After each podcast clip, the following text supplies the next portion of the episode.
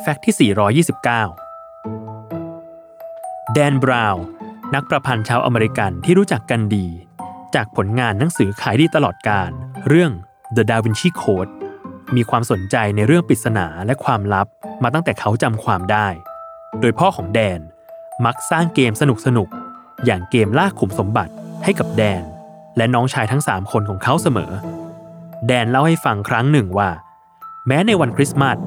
ที่เป็นเทศกาลให้ของขวัญแบบได้เปล่า โดยที่ไม่ต้องใช้แรงอะไรเลยก็ตาม การจะได้ของขวัญจากคุณพ่อ กลับเต็มไปด้วยปริศนาและเรื่องตื่นเต้นมากมายที่คุณพ่อเตรียมไว้ให้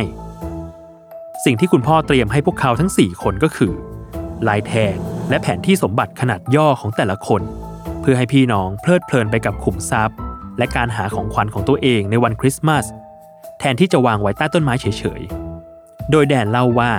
วันนั้น คุณพ่อดูมีความสุขอย่างน่าประหลาด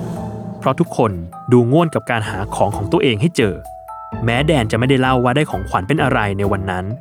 แต่สิ่งที่แดนได้จากคุณพ่อจนถึงวันนี้แบบเต็มๆก็คือ ความกระหายในเรื่องสัญลักษณ์ปริศนา ทฤษฎีสมคบคิด รวมถึงเรื่องลี้ลับต่างๆ จนได้ออกมาเป็นผลงาน The Da Vinci Code ที่ทุกคนได้อ่านกันในปัจจุบัน